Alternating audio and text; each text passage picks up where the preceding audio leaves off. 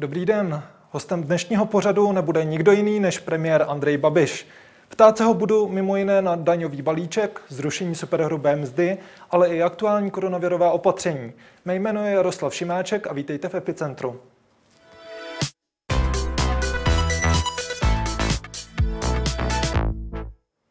Dobrý den, pane premiére. Dobrý den. Daňový balíček zamíří v prosinci do Senátu.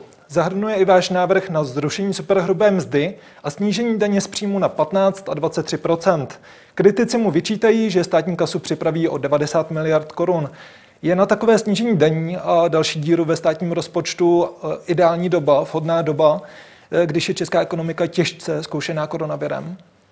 Já myslím, že právě to je ta vhodná doba. My teď musíme podpořit všechny zaměstnance. My chceme přidat 4,5 milionu zaměstnancům, to znamená všem, i vám, de facto, asi jste zaměstnanec, 7% čisté mzdy na dva roky. A e, to si myslím, že je důležité, protože samozřejmě máme tady bezprecedentní krizi, celý svět má, ale my jsme šetřili minulosti, takže máme velice dobré veřejné finance, de facto po Lucembursku, Estonsku a Bulharsku nejlepší. A když se podíváte například na Německo, které plánuje deficit 4200, 4200 miliard, 13krát víc než my.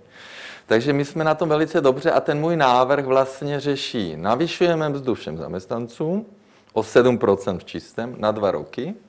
Nenavyšujeme daně živnostníkům, jak navrhuje kolega Hamáček na 19%. Nechceme, protože živnostníci mají teďka těžký život. A všichni zaměstnavatele nemusí navyšovat vám mzdy z vlastních zdrojů, tak si myslím, že to je skvělý návrh na dva roky můžeme si to dovolit. A my jsme včera s paní Šilerovou prostřednictvím videokonference jednali se Senátem a taky jsme navrhli kompenzaci krajím a kompenzacím obcím. se dostaneme, ano. ale já se zeptám, vy jste opakovaně zmínil ony dva roky. Kde je vaše záruka, že to opravdu bude na dva roky a co se po těch dvou letech stane? Eh, sejde se sněmovna znovu a řekne si eh, na přání Andreje Babiše nyní budeme zvyšovat daně? Ne, ne, ne, ne. ne. Prosím, pane, pane redaktore, Eh, my máme za 10 měsíců parlamentní volby. Ty začaly už krajskými volbami de facto. Jo, už začalo to tím, že my jsme sice vyhráli, všude nás obešli a, a samozřejmě už jede kampaň. Jo, takže za 10 měsíců budou volby, svobodné demokratické volby, budeme mít výsledek, ne jak v Americe, budeme tam čekali týdny nebo nevím kolik dní, u nás je to za pár hodin. A lidi si zvolí, svoje zástupce, poslance do sněmovny a ty zvolí vládu. A ta nová vláda na základě svých programů rozhodne, co bude, a oni ještě budou schválovat ten rozpočet, co my navrhneme rok na 22, ale toto je i na 22 ten můj návrh, takže co bude 23 a na to mají dostatek času, aby zkrátka i v tom eh, volebním programu řekli lidem, jestli budou, udrží ty, eh, ty daně nebo navýší, my jako hnutí ano, od momentu, co jsem vstoupil do vlády, jsme snižovali daně. Eh, je to v objemu ještě mimo ten balíček 147 eh, miliard, takže to je naše strategie. Já jsem byl minister financí, který chtěl vybrat daně a snižoval daně a to EET, kontrolní hlášení a další věci jsem udělala, proto jsme si mohli dovolit i navyšovat důchody, i, i platy a investovat Stejně a tak taky k důchodům, i k dalším věcem se dostaneme a já chápu tedy dobře, že právě to snížení daní na 15 a 23% je jakousi vaší předvolební municí. Něco, co můžete říct, že eh, prosadili jsme eh, nižší daň eh, i v těžkých časech, kdy Česko nepochybně trápí českou ekonomiku, ekonomiku koronavirus.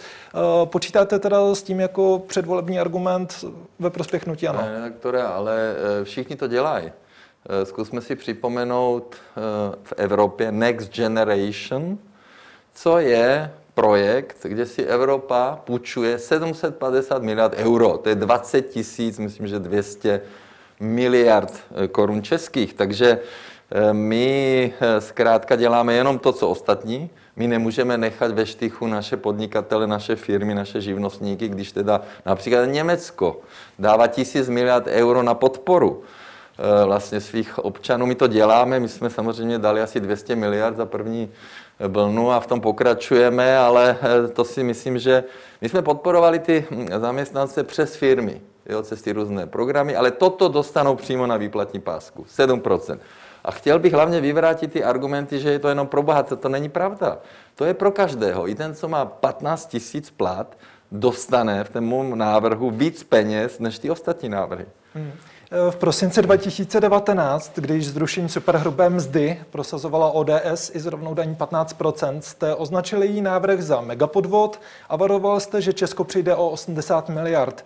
Ratingy jsou pryč, Česká republika jde do kopru. Číl jste se tehdy v České televizi.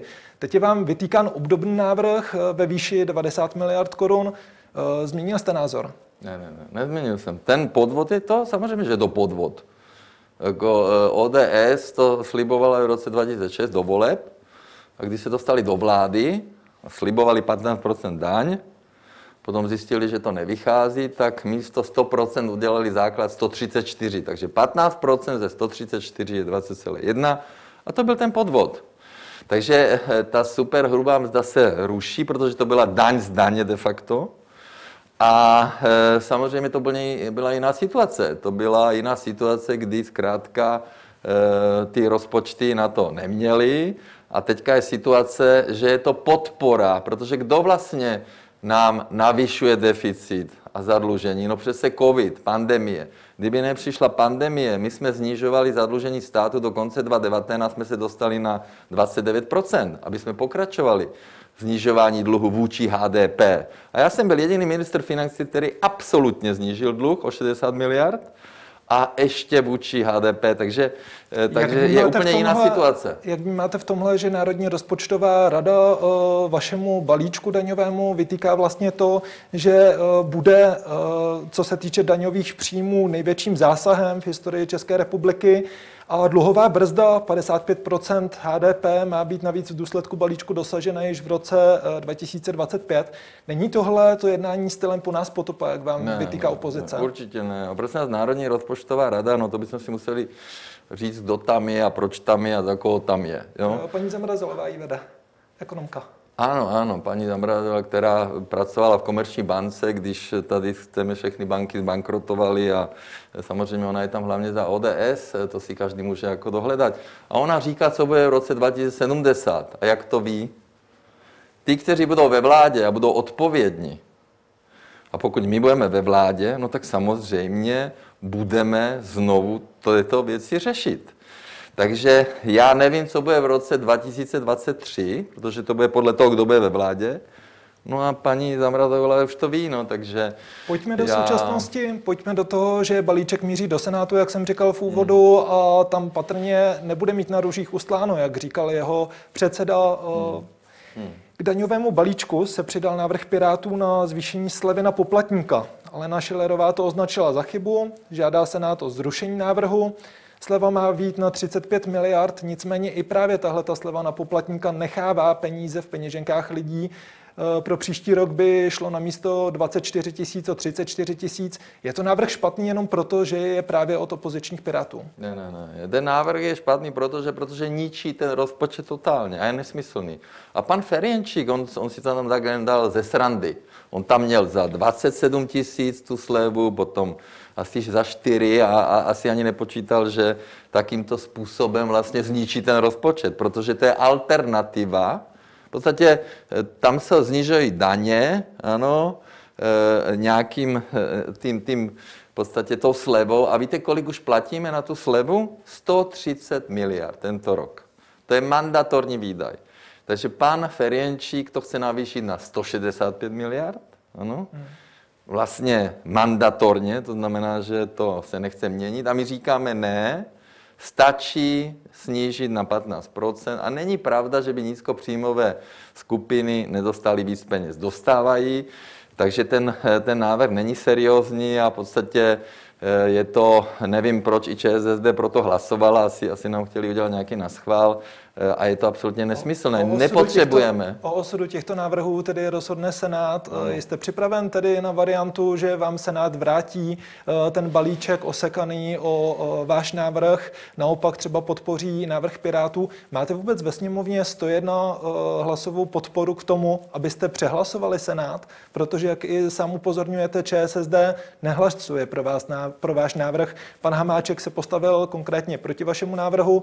Vytýká vám právě to, že eh, rozpočtu odebere další miliardy navíc. Pan Hamáček šel se mnou na tiskovou konferenci 28. srpna. Společně jsme vystoupili, doporučuji všem, aby se na to podívali, a společně se mnou oznámil, že jsme se domluvili na tom návrhu, který já prezentuju. Jo, takže eh, ČSSD, pokud mluví o šetření, tak si vzpomeňme na pana Sobotku, který tam nasekal sekeru 400 miliard, ještě utratil peníze za privatizaci Transgazu, co Zeman a Greger chtěli dát na, na důchodový účet a měl růst víc než 6%. Jo? Takže to je asi výsledek eh, Sobotky jako ministra financí. Jak se vám momentálně Takže... pracuje s panem Hamáčkem a s ČSSD, když se neschodnete no. na téhle pro vás momentálně základní věci? No problém je, problém je, že pan Hamáček s tím souhlasil, ale evidentně v ČSSD jsou různé různé tlaky a v rámci asi jejich klubu jsou různé proudy, nebo neumím si to jako vysvětlit, protože eh, samozřejmě oni chtějí navyšovat daně. ČSSD vždycky chtěla navyšovat daně. My daně nechceme navyšovat. Pre, pro ně živnostníci jsou idový nepřítel. Jo? E, takže my říkáme, že živnostníci to mají velice těžké a nemůžeme jim teďka navyšovat daň na 19% a třeba to udržet na 15%. Takže takže ten, ten návrh pana Ferienčíka je úplně šílený a nepotřebujeme navyšovat tuto slevu na daní, nepotřebujeme. Bere to peníze samozřejmě i veřejným rozpočtům, kde my navrhujeme kompenzaci a my říkáme, je to na dva roky a můžeme si to dovolit. Takže Eh, tady je rozpor, eh, my spolu určitě o tom budeme dneska mluvit, ale eh, je to velice podivné, že v rámci jedné koalice takhle eh, vlastně vystupujeme a velice nešťastné. A samozřejmě... Měl jste obavu o osud vaší vlády v momentě, kdy i v ČSSD se ozývaly hlasy, aby odešla z vlády. Jak jste na, reagoval na výtky týkající se třeba uh, toho, že ČSSD neprosazuje to, co by měla? Pan Netolický vystupoval s tím, že by ČSSD měla odejít. Hejtman Pardubického kraje samozřejmě. Pan Netolický se stydí za ČSSD. On ano, Myslíte díky se. tomu, že eh, v krajských ne, ne, volbách. Eh, ano, kandidoval ano. za spojenectví, ano. které nebylo přímo pod hlavičkou ČSSD, ano, což se dá ospravedlnit samozřejmě tím, že uh, utvořili jakousi předvolební koalici? Ne, ne, ne, ne. Pan Netolický kandidoval za nějaké uskupení, nekandidoval za ČSSD a historicky je proti této vládě. A historicky vystupuje proti i ministru Vojtěchovi, takže vždycky to kritizoval, neříká pravdu ohledně těch veřejných rozpočtů, takže já to beru tak, že je to nějaký, nějaký boj uvnitř sociální demokracie. Mě to jako mrzí, protože eh, samozřejmě sociální demokracie prosazuje svůj program, jo, a my se samozřejmě na různých věcech domlouváme, ne na všechno máme stejný názor, ale e, samozřejmě to je, je nešťastné a proč to tak je, já, já jako to neumím, neumím říct. Otočme list, vy jste mluvil o možných kompenzacích pro obce a města, navrhujete jim poslat 20 miliard, kde se na to vezme, na tuto částku? Vidíte prostor, na čem třeba naopak výrazně ušetřit? Tak určitě ten prostor tam je, jako musí, musíme šetřit. Ve vládě, musíme šetřit na provozu, na externích smlouvách, na různých eh, poradcích a tak dále, takže tam eh, na neziskovkách různých, možná politických, takže Eh, problém je samozřejmě, že máme zákon o státní službě, který nás limituje, ale my znižujeme i počet těch eh, úředníků ministerských, a, ale samozřejmě se vykazuje jako celkový počet úředníků, včetně učitelů, vojáků, policistů a tak dále. To nám vlastně tak eh, vlastně nespravedlivě vyčítají, protože my potřebujeme navyšovat počet učitelů a tak dále, vojáků hlavně.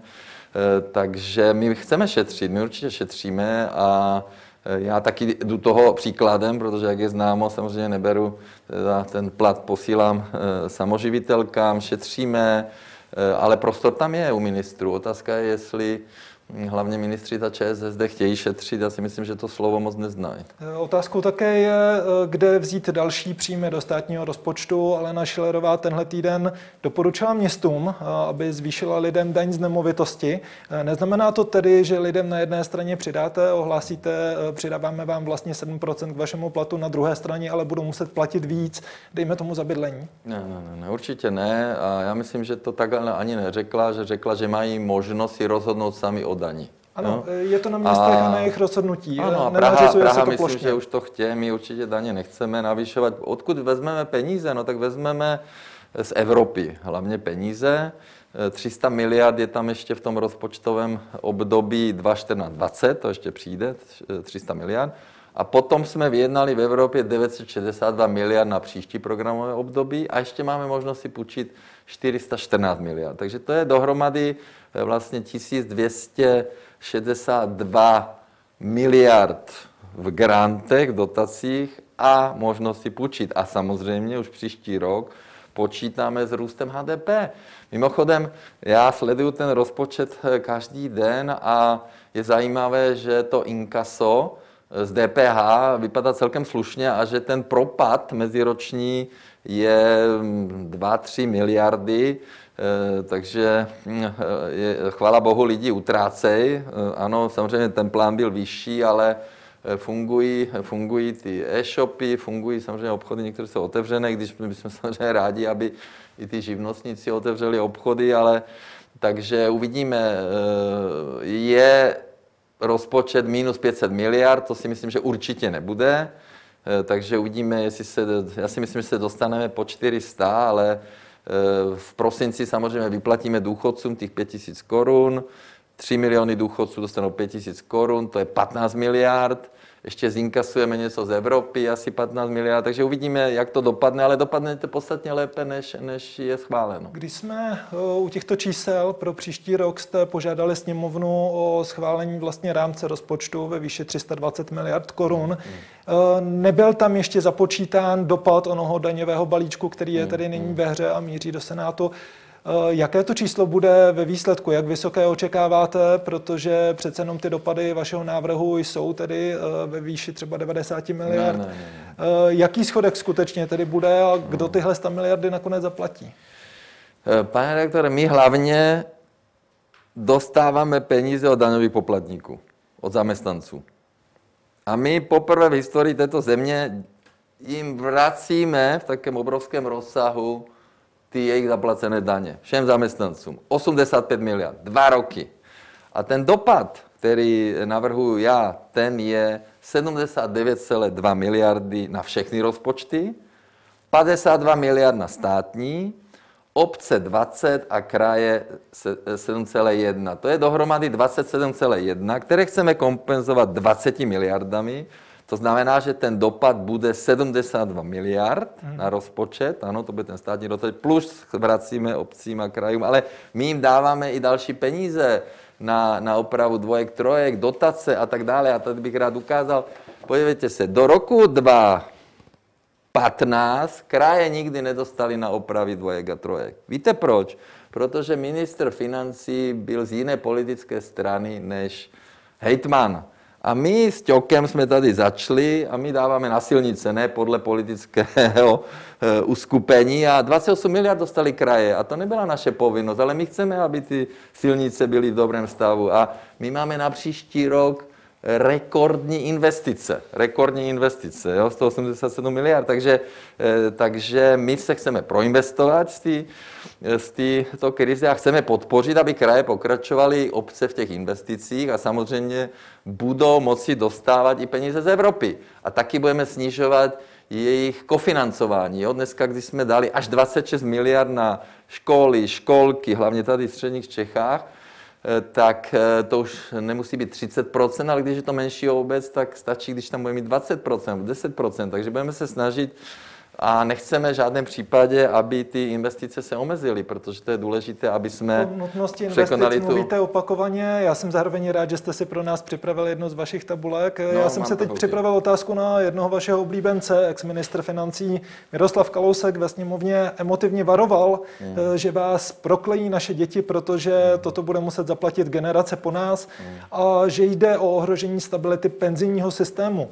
Vy tvrdíte, že na důchody bude, kde berete tu jistotu a dokážete zároveň odpovědět vážně bez toho, aniž bychom se na dálku naváželi do pana Kalouska? Samozřejmě, samozřejmě. Já, já se potřeba podívat na tu trajektorii, eh, co bylo za pana Kalouska. Takže důchodci 2010 nula. Když přišla krize 2009, armáda měla 56 miliard rozpočet. Když jsem já nastupoval 14, tak jim to kleslo o 14.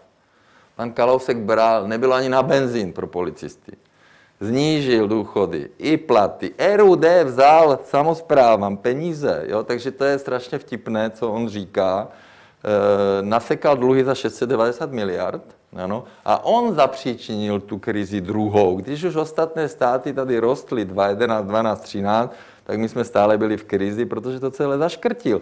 A on taky byl u toho, když se udělalo ten slib 15 Eh, vlastně daň a potom to nevyšlo a bylo z toho ta supermazda, takže já samozřejmě, eh, co mám na to, eh, co mám na to říct. Věříte, já myslím, že se to dá všechno dohledat. Duše, že na důchody bude ministrině Jana Maláčová chce představit návrh důchodové reformy hmm. patrně již pátek. Přiznáte tady, že tahle reforma se patrně do voleb nestihne?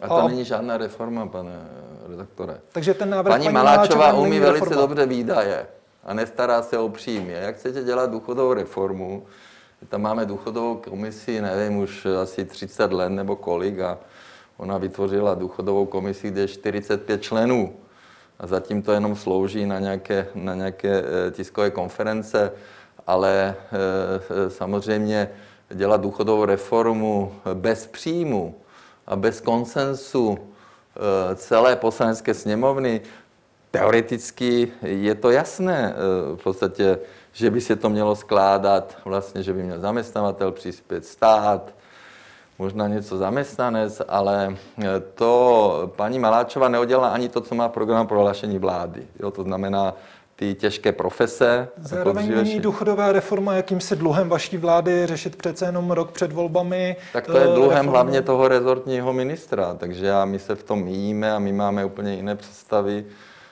daňové, takže eh, zkrátka jako navrhovat výdaj, tak to ona umí velice dobře, akorát jí chybí ty příjmy vždycky. Eh, je vidět, že ani na tomto se s vaším koaličním partnerem ČSSD hmm. úplně neschodnete a když narážíme na tyto neschody, eh, vy opět budete předstupovat před poslaneckou sněmovnu eh, s rozpočtem, bude se, budou se řešit přesuny v rámci rozpočtu a podobně. Sněmovna bude určitě svolána i k tomuto. Když nemáte jasnou podporu, nechystáte se třeba závěrečné hlasování o rozpočtu spojit s hlasováním o důvěře vládě? Ne, tak eh, my máme dohodu s panem Hamáčkem a včera znovu telefonoval s paní Šilerovou, že rozpočet podpoří. Bylo by dobré, kdyby samozřejmě požádal své poslance, aby nedávali pozměňovací návrhy, protože je nestandardní, když dvě vládní strany v podstatě schválí rozpočet, aby jejich poslanci tam něco navrhovali. A eh, slíbil teda, že, že ten rozpočet ČSSD podpoří, tak já předpokládám, že Eh, že, že se to dodrží a že ten eh, rozpočet... Samozřejmě máme tady eh, problém s KSČM, která nechce naší armádě dát tolik peněz, čemu nerozumím, protože v tomto období tu armádu nejvíc potřebujeme celý rok. Nám pomáhají všude, v nemocnicích, domovech seniorů. Ale historicky, konečně jim nakupí rezort nové auta. Mají tam ještě ruské úazy z roku 1980. Jo, strašná Když ostuda.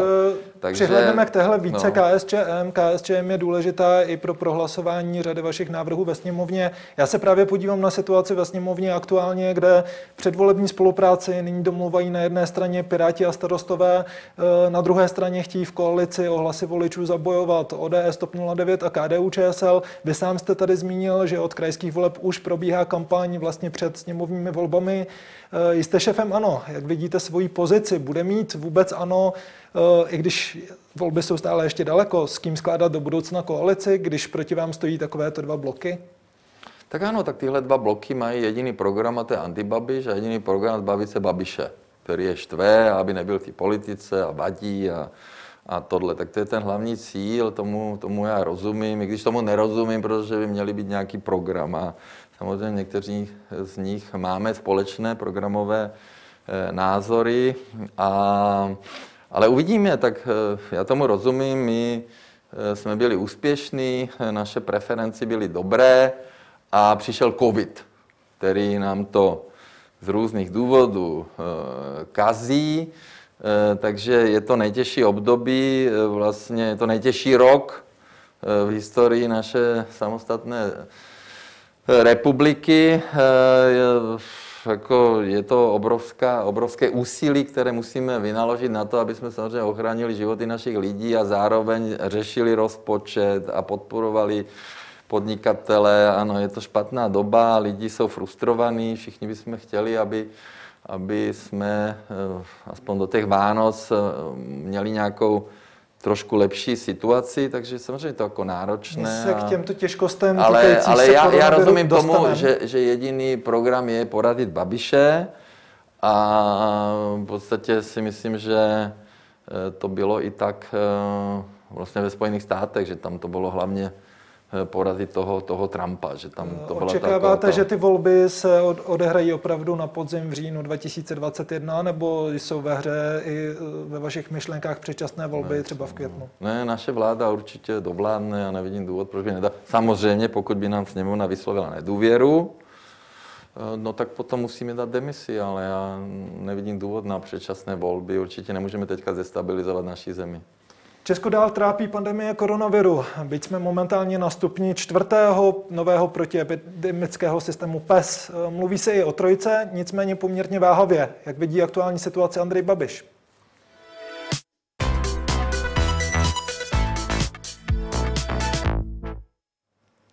Pane premiére, jste proto, aby Česko vstoupilo již od pondělí do třetího stupně PES? Tak je, to není o tom, co, co, co já si přeju. Já si samozřejmě přeju, aby, aby Česko se vrátilo do situace v lednu, nebo nevím, na Vánoce minulého roku. Ale eh, ten PES je systém předvídatelný, který má jasné parametry a eh, ze kterého padá nějaké číslo. Nám teďka vyčítají, jak to, že nevíme, jaké číslo bude vlastně příští týden. No jak to můžeme vědět, když teda dneska je čtvrtek, takže potřebujeme ještě číslo dnes, zítra, v sobotu a v neděli ráno bude nějaké číslo, které vypoví eh, vlastně v jakém stupni toho psa jsme nebo nejsme a, a jak, jak to můžeme jako vědět. Ta situace není dobrá, eh, to, ten počet nakažených neklesá, jak by bylo, jak jsme si představovali. A samozřejmě musíme být velice opatrní, protože priorita je samozřejmě ochránit eh, životy eh, našich lidí a hlavně, aby, aby jsme nějak tu pandemii dostali pod kontrolu. A to se zatím eh, podle mého názoru neúplně daří. Máme v plánu ty antigenní testy. Problém je, že je více lidí, kteří se nechtějí nechat testovat, protože se bojí o příjmy, asi o práci a tak dále. A tam bychom měli se zamyslet nad tím, jak tohle jako řešit.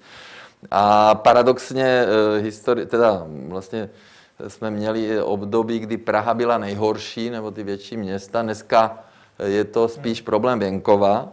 My Takže toto všechno musí... testování dostaneme. No. Já se vás ptám z toho důvodu, že eh, poté, co Česko přestoupilo do čtvrtého stupně, zavládl možná jistý optimismus ohledně hmm. toho, že bychom se poměrně rychle mohli dostat k dalšímu rozvolnění. Eh, z vašeho pohledu tedy Eh, je důležité eh, rozvolňovat s rozmyslem. Upozorňoval jste na to i dnes dopoledne. Nicméně na to rozvolnění čekají právě mnozí živnostníci, malé obchody, čekají na to restaurace, eh, které by teoreticky od pondělí mohly otevřít. Hmm. Jaká je, jaký je váš výhled? Jaký je váš výhled, co vás osobně vlastně vede k tomu, že se v pondělí buď bude rozvolňovat, nebo nebude? Mě trápí hlavně ty malé obchody. To mě skutečně trápí, protože jsem přesvědčen, že ty živnostníci by určitě dodržovali ty opatření, že jde o jejich živnost, o jejich život, o jejich příjmy, o jejich rodiny.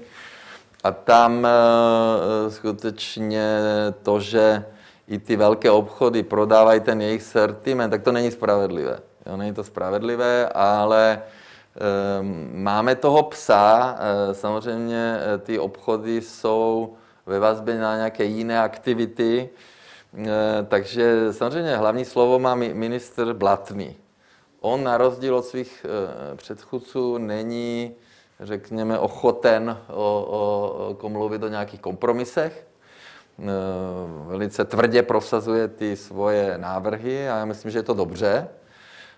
Rozumím tomu, že kolega Havlíček bojuje za, za obchodníky, to je taky dobře, i kolega Plaga, ale Slouží zkrátka... pes Česku v tomto dobře, když i váš pan vicepremiér Havlíček se snaží o jisté úpravy v rámci jednotlivých stupňů, dochází eh, k úpravám třeba i v rámci sportu vlastně dodatečným úpravám v jednotlivých těch kategorií. Eh, je pes tedy dobrým systémem z vašeho pohledu? Já nevím o tom, že by se pan, jakože pan Havlíček se snaží. Pan Havlíček se snažil například toto, aby se uvolnili uh, dříve opatření v obchodech, aby se, otev, aby se vrátil nedělní prodej, no, aby se změnila čísla počtu tak, zákazníků lo, lo, Logicky se vyjádřuje, ale že by se snažil změnit toho psa, to ne, není možné, protože toho psa vymyslela ta expertní skupina na město zdravotnictví, tak určitě toho psa asi nebudou měnit, ale určitě to není ani v jeho kompetenci, ale on komunikuje na pana ministra Blatného a dává mu ty argumenty, eh, aby to vnímal, protože pokud bychom otevřeli ty malé obchody, tak logicky ty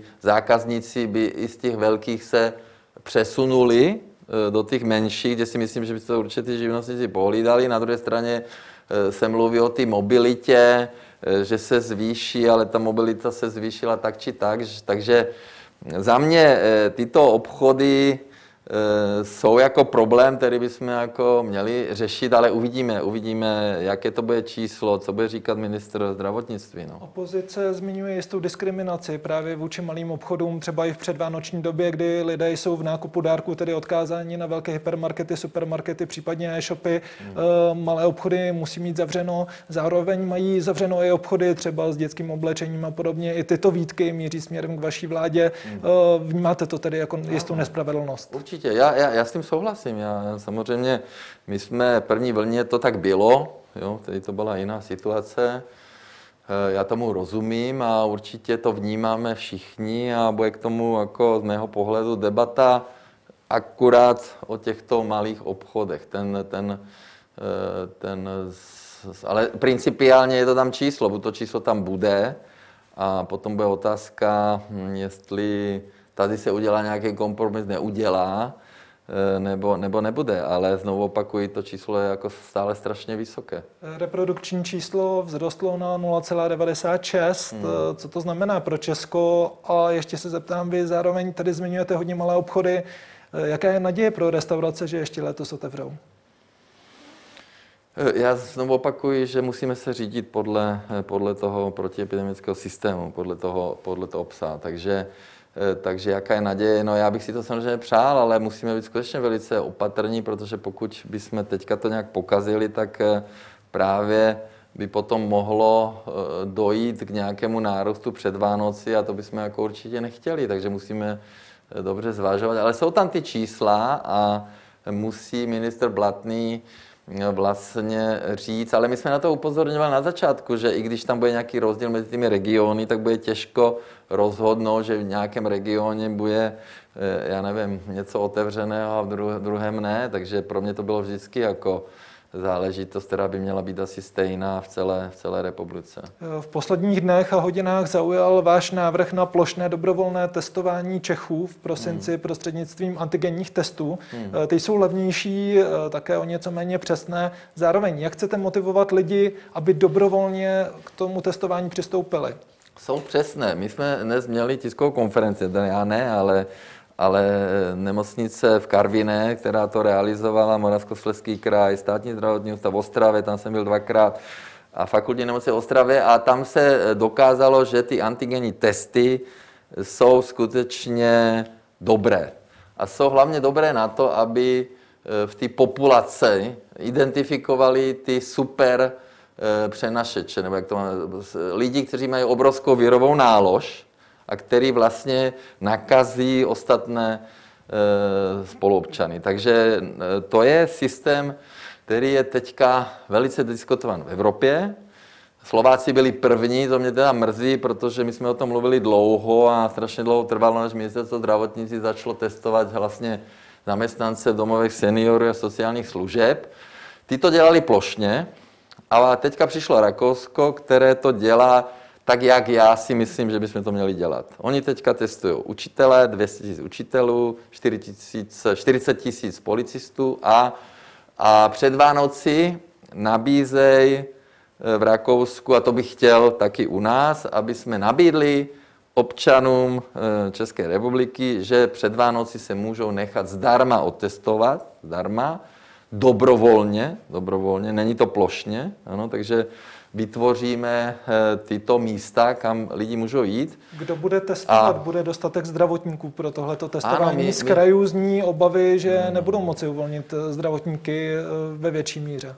Ne, ne, ne, ne. My už tady máme i iniciativy zubařů, ORL lékařů, který přicházejí a nabízí 700 zdravotnických zařízení a samozřejmě armáda to organizuje, takže my musíme zjistit, jaký asi bude o to zájem, protože v tom třetím pásmu vlastně je možnost se setkávat 10 lidí vevnitř. To znamená, že rodina na Vánoce, 10 členů rodiny se setká a podle mě by bylo fajn, kdyby, když tam budou eh, starší lidi jako prarodiče, že by ty ostatní, aby je ochránili, se otestovali, aby měli tu jistotu, nebo když navštíví sousedy, že zkrátka někdo není ten člověk, který má v sobě tu virovou nálož a může, může je nakazit. Takže eh, teď začneme s testováním učitelů, to bude v rámci nemocnic, těch struktur.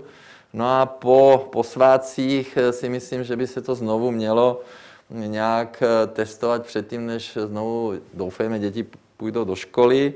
Ale, takže znovu jako je to dobrovolné a ten antigenní test, a dneska na ty tiskovce jsme viděli, že je kvalitní, že se to může porovnat s PCR testem, je asi, ten stojí asi 150 korun, včetně DPH a ten PCR stojí 1800, to stojí 34 hmm. milionů každý den pojišťovny, takže i se ušetří a je plno lidí, kteří jsou vystresovaní a chodí sami se nechat dotestovat, nemusí za to platit. Takhle my říkáme. V současné době se no, ale testuje, musíme zjistit ten zájem. Testuje na úrovni PCR testů a, a proč se v současné době tedy testuje podstatně méně než při těch vrcholcích, eh, které byly v říjnu. On je přece jenom rozdíl, jestli se otestuje denně 40 tisíc lidí no. nebo 20 tisíc lidí. Eh, v pondělí 23. listopadu to bylo 22 tisíc testů pouze. Je i nižší denní přírůstek díky tomu a možná i ta situace pak vypadá vypadá o něco přece jenom lépe. Jak vy vnímáte to, že se teď testuje vlastně pomalu o polovinu No správná méně. připomínka. No proč se testuje no, méně? No protože my máme kapacitu 52 tisíc na PCR testy. A testuje se, kdo, kdo jde na testy? No ten, kdo je indikovaný, indikovaný praktickým lékařem nebo hygienou.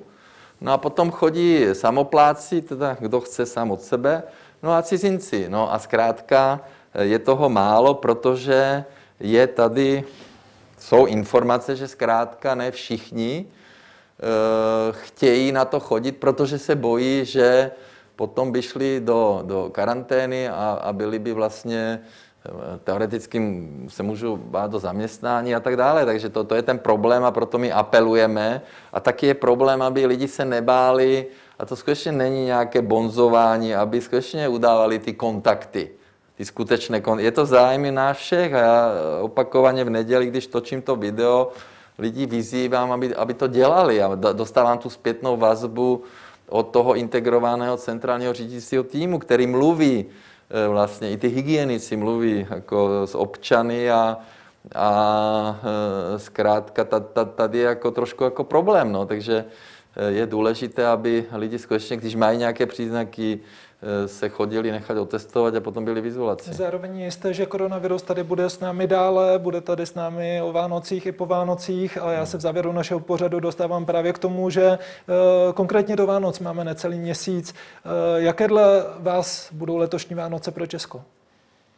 No bohužel budou jiné, budou jiné, určitě budou jiné, takže mě se ptali teďka, že jestli půjdu na lyže, nepůjdu nepůjdu. Po 17 letech nepůjdeme na lyže, budeme doma, budeme koukat na pohádky, na filmy, takže budeme s rodinou a budou jiné. No. Takže eh, přejme si, že aby jsme to teďka zvládli a dostali se aspoň, nevím, 14 eh, dní před Vánoci do, do ty trojky. A aby jsme mohli nakoupit dárky a zkrátka, aby jsme trošku se dostali do lepší situace, ale na druhé straně eh, bohužel eh, ten počet nakažených stále vysoký, ta virová nálož je vysoká, bohužel stále umírají lidi, takže my se musíme i poučit z té minulosti a být velice, velice opatrní. Takže já můžu znovu poprosit všechny, aby to vnímali, aby to vnímali, eh, protože všichni si přejeme mít eh, Vánoce, budou jiné, jasně, ale, ale aspoň, aby byly nějaké a ne, aby jsme byli všichni někde zavřeni a všechno by bylo zavřeno. To by byla samozřejmě katastrofa. Proto musíme o tom velice pečlivě diskutovat a, a, a společně se semknout a být jak v té první vlně, kde, kde se to povedlo. No. Takže znovu chci jenom poprosit o, o tu podporu, vlastně, aby jsme se všichni společně podpořili. Obáváte se po Vánocích třetí vlny pandemie koronaviru? A co vy osobně v rámci prevence před nákazou momentálně děláte, jaké kroky činíte, nosíte respirátor samozřejmě, dříve jsem na fotkách z vaší pracovny vydal třeba vitamin D a podobně. Ano, ano, určitě. Nosím stále respirátor, beru D vitamin, D3, beru C, C beru zinek, eh, eh, jo, je to o imunitě, když svítí slunce, tak, tak se snažím trošku být na slunci, takže eh, samozřejmě, jo, když člověk může sportovat, se mi teďka nedaří, tak je potřeba vlastně pečovat o své zdraví a starat se o sebe. A teďka je důležité, že my jsme rozhodli na vládě, že už ty nemocnice můžou dělat vlastně ty, ty úkony pro jiné pacienty, kteří mají jiné, jiné choroby, to je důležité. Takže, ale my ten vír neznáme. My ten vír neznáme a jediné to světlo na konci tunelu je, je ta vakcína. Jo, je ta vakcína. Je dobře, že tento rok lidi mají podstatně větší zájem o vakcínu na chřipku, které mimochodem chybí v, Evropě asi 20 milionů. A musíme taky jako stát propagovat, aby lidi eh, se nebáli nechat očkovat, že je to důležité, že je to v prospěch zdraví, protože procentuálně u nás je stále menší zájem než, eh, než v jiných zemích. Takže, eh, takže to zdraví je priorita. Děláme maximum možného, ale... A obáváte se třetí vlny v lednu a únoru? Třetí vlny, pane redaktore, ono, ta vlna vlastně ani, ani eh, vlastně, jak ji chcete definovat, jo? ona vlastně nikdy neskončila, jo? takže první, eh, první období, první pololetí, ta vlna byla asi 400, pokud si to pamatuju, 50 denně, to bylo nejvíc. Druhá, jo, takže ta vlna byla 450, potom šla dolů. No a potom bohužel to vystřelilo na 15 tisíc. Teďka je na 5 tisíc, jo, takže to moře je tady stále, ale ty vlny, jo, takže ono to nikdy neskončilo. A e, takže to, to, to vlastně predikovat je velice, velice těžké, ale my se musíme naučit s tím vírem žít.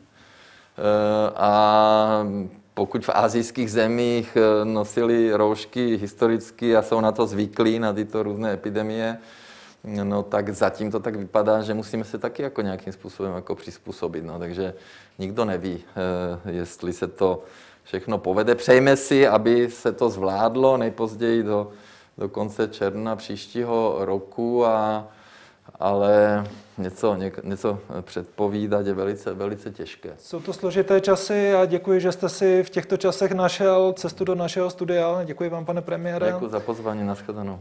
A to je pro dnešek vše. E, záznam dnešního pořadu najdete již zanedlouho na stránkách blesk.cz a rozhovor s premiérem a další zajímavosti k dění kolem koronaviru a daňového balíčku e, najdete i v zítřejším deníku Blesk. E, pane premiére, Mějte se hezky, přeju hezký den a vám děkuji. Hezký den bez věru.